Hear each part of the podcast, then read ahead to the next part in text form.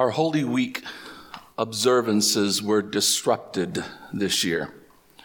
Not that we are unacquainted with disruptions, given what we've experienced in the last 12 to 14 months. But since the, the journey, in terms of our observance of it, has been a little bit fragmented, I thought we would just take a moment to get the story of the passion of Jesus in order this morning. We start at Lazarus' tomb, where Jesus sets his face toward Jerusalem. He has demonstrated that he has power over life and death here at Lazarus' house, and he is heading toward the place where that demonstration will happen again in a different kind of way. At Lazarus' tomb, Jesus calls Lazarus forth by the power of God. He enters Jerusalem to cheers after that. He eats a final meal with his disciples. He's betrayed by one of his closest friends. He endures a rigged trial. He is brutalized, humiliated, tortured, and mocked. He is nailed to a cross, crucified until he's dead. After the event at Calvary, God will call forth his Son to everlasting glory. Death will finally be defeated. But think about that road the road that Jesus will have to travel to get to Easter morning. I can't see myself traveling this road. I don't know how any of us can put ourselves in his place. Even though we know Jesus is the example for all of us, how could we imagine the road that he's walking this past week? And and we want to know how it's possible for even Jesus to do it, since we can't place ourselves in his shoes. It's too much. It's too hard. It's too frightening. We want to know how Jesus managed to get through this period of time, knowing every moment that he was facing death. I mean, was this, was this simple? Was it simple for Jesus just because you know, the God part of Jesus allowed him just to waltz his way through this week? Um, I don't think that's the record. I think this was extremely hard for Jesus. This is what Hebrews 4 and 14 says.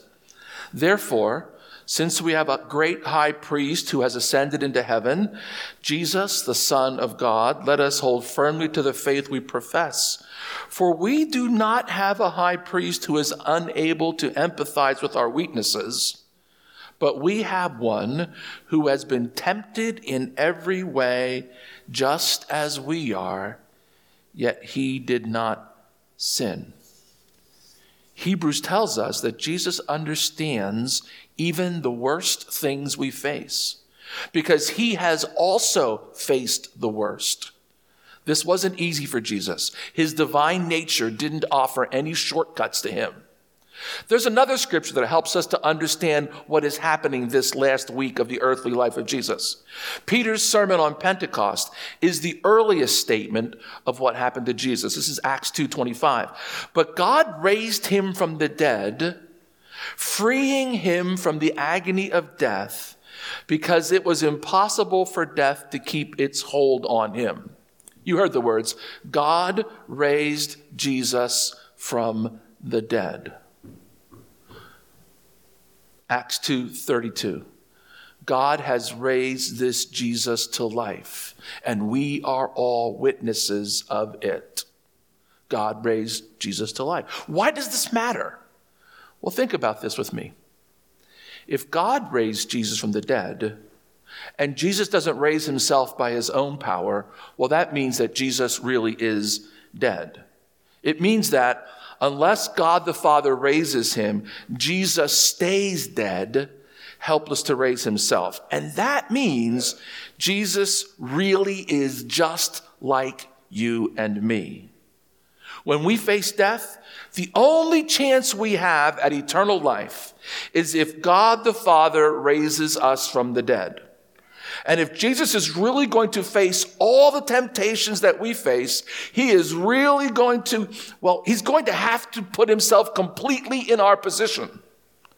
And this is part of why Jesus comes to earth in the first place, right? He wants to fully identify with us.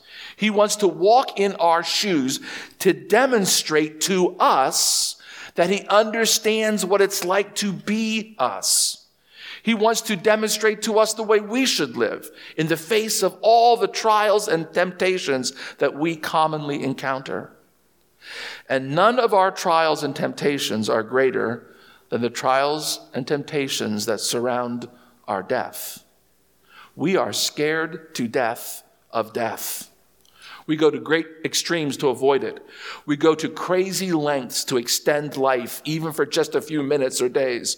We base many of our decisions on the attempt to keep death at arm's length for ourselves and for our family members. That's how it should be. To the extent that life is a gift from God to us, and it is, death is our enemy.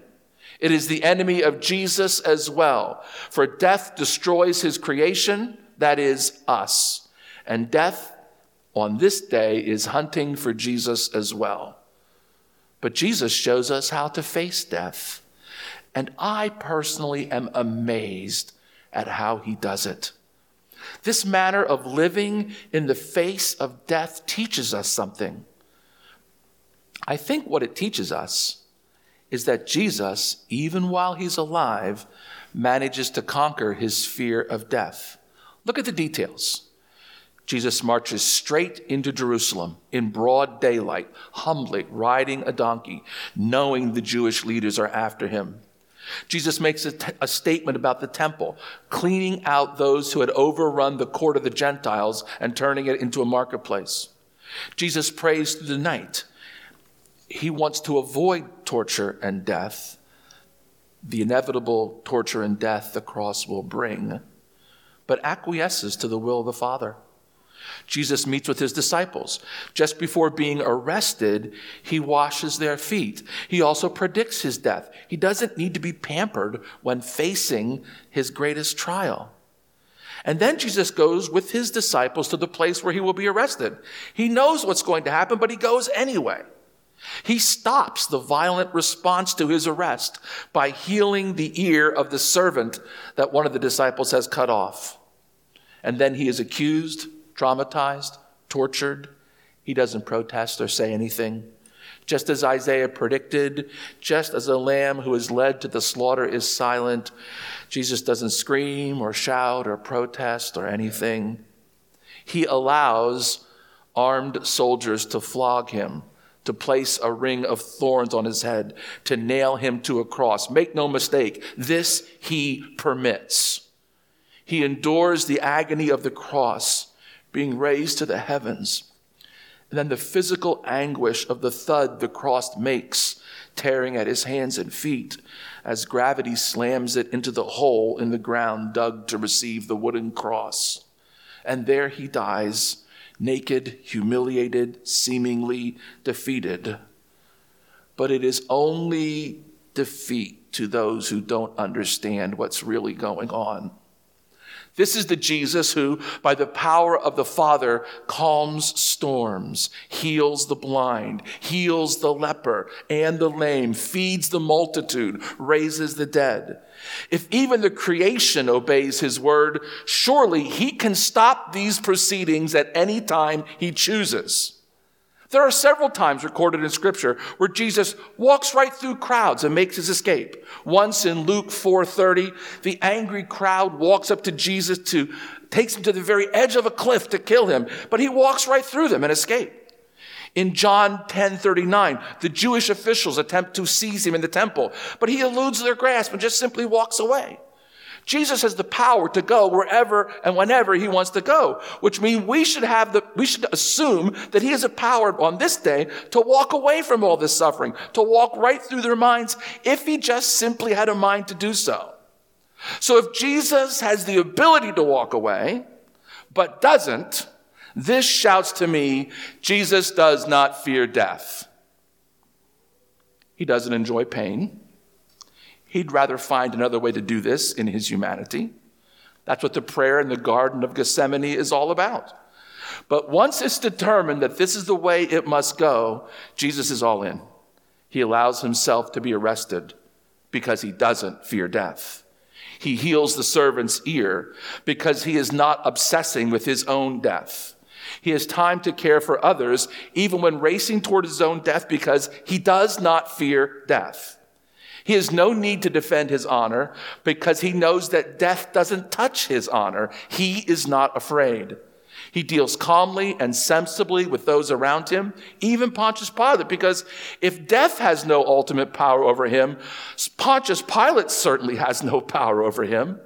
He permits soldiers to torture him, injure him, kill him, because he doesn't fear death. He doesn't lash out at the soldiers. He doesn't fight back. He doesn't claim self defense and destroy his attackers. He doesn't slip away. He doesn't react violently. He just doesn't fear death. In fact, he's so conscious of what's going around him, he has the ability, while he's standing right at death's door, to deal with the others' needs that are nearby him. And a repentant thief gains access to heaven, and a mother is provided a caretaker. And we, all of us who would be completely absorbed in our own death, find it amazing that he's able to think about anything else than his own pain and suffering. And how is this possible? Jesus has a promise. Jesus has the promise. And God had been making this promise for years by the time Jesus' feet hit the ground. Isaiah articulates it in Isaiah 53. Though the Lord makes his life an offering for sin, he will see his offspring and prolong his days. And the will of the Lord will prosper in his hand. After he has suffered, he will see the light of life and be satisfied. By his knowledge, my righteous servant will justify many, and he will bear their iniquities. David wrote about this day, and Peter quotes his words at Pentecost. Therefore, my heart is glad and my tongue rejoices. My body also will rest in hope. Because you will not abandon me to the realm of the dead. You will not let your Holy One see decay. You have made known to me the paths of life. You will fill me with joy in your presence. When Jesus stands at Lazarus' tomb, he prays to the Father who always hears him.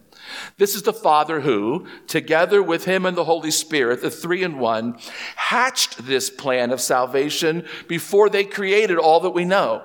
Jesus knows that God the Father is in this with Him, and Jesus is utterly confident in the Father's promise for Him.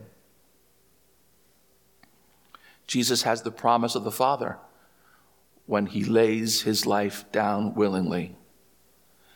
He has the promise that God will raise it up again.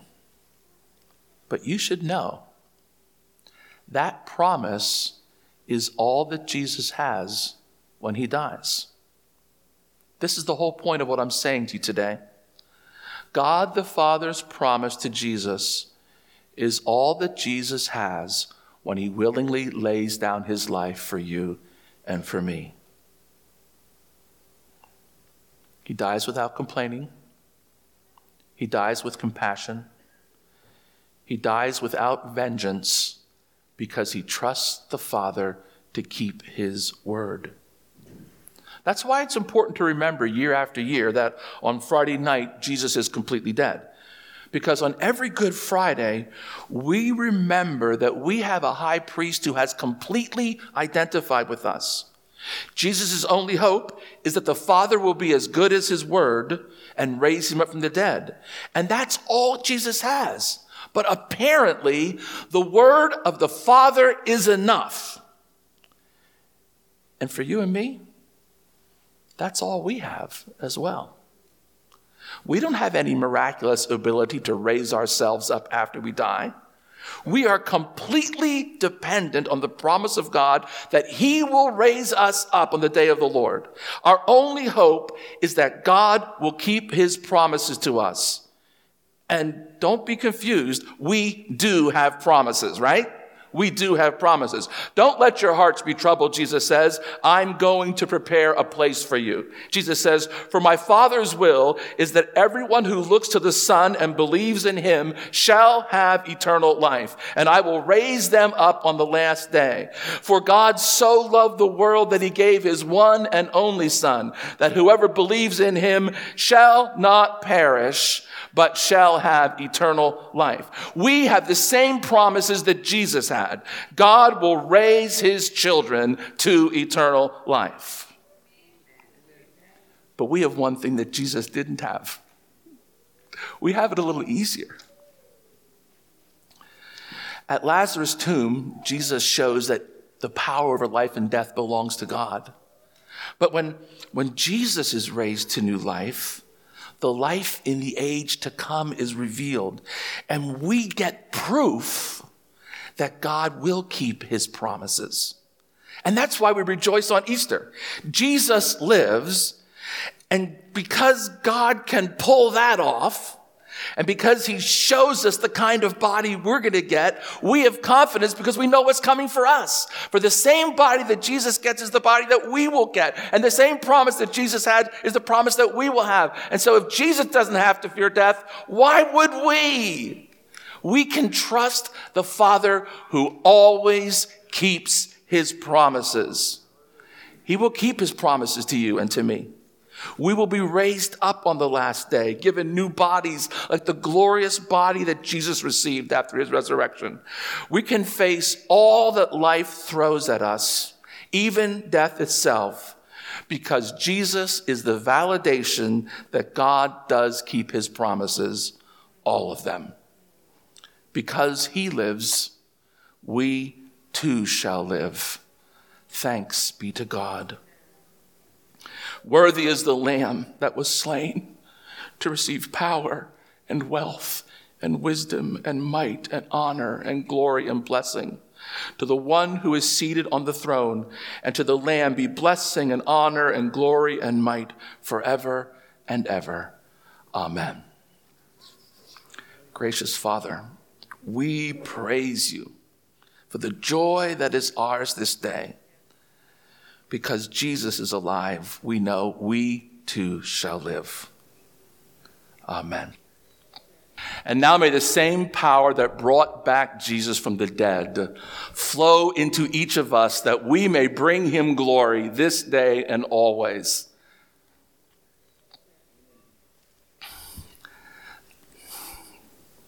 that the new life in Christ may be ours in fullness and anchor our hope forever.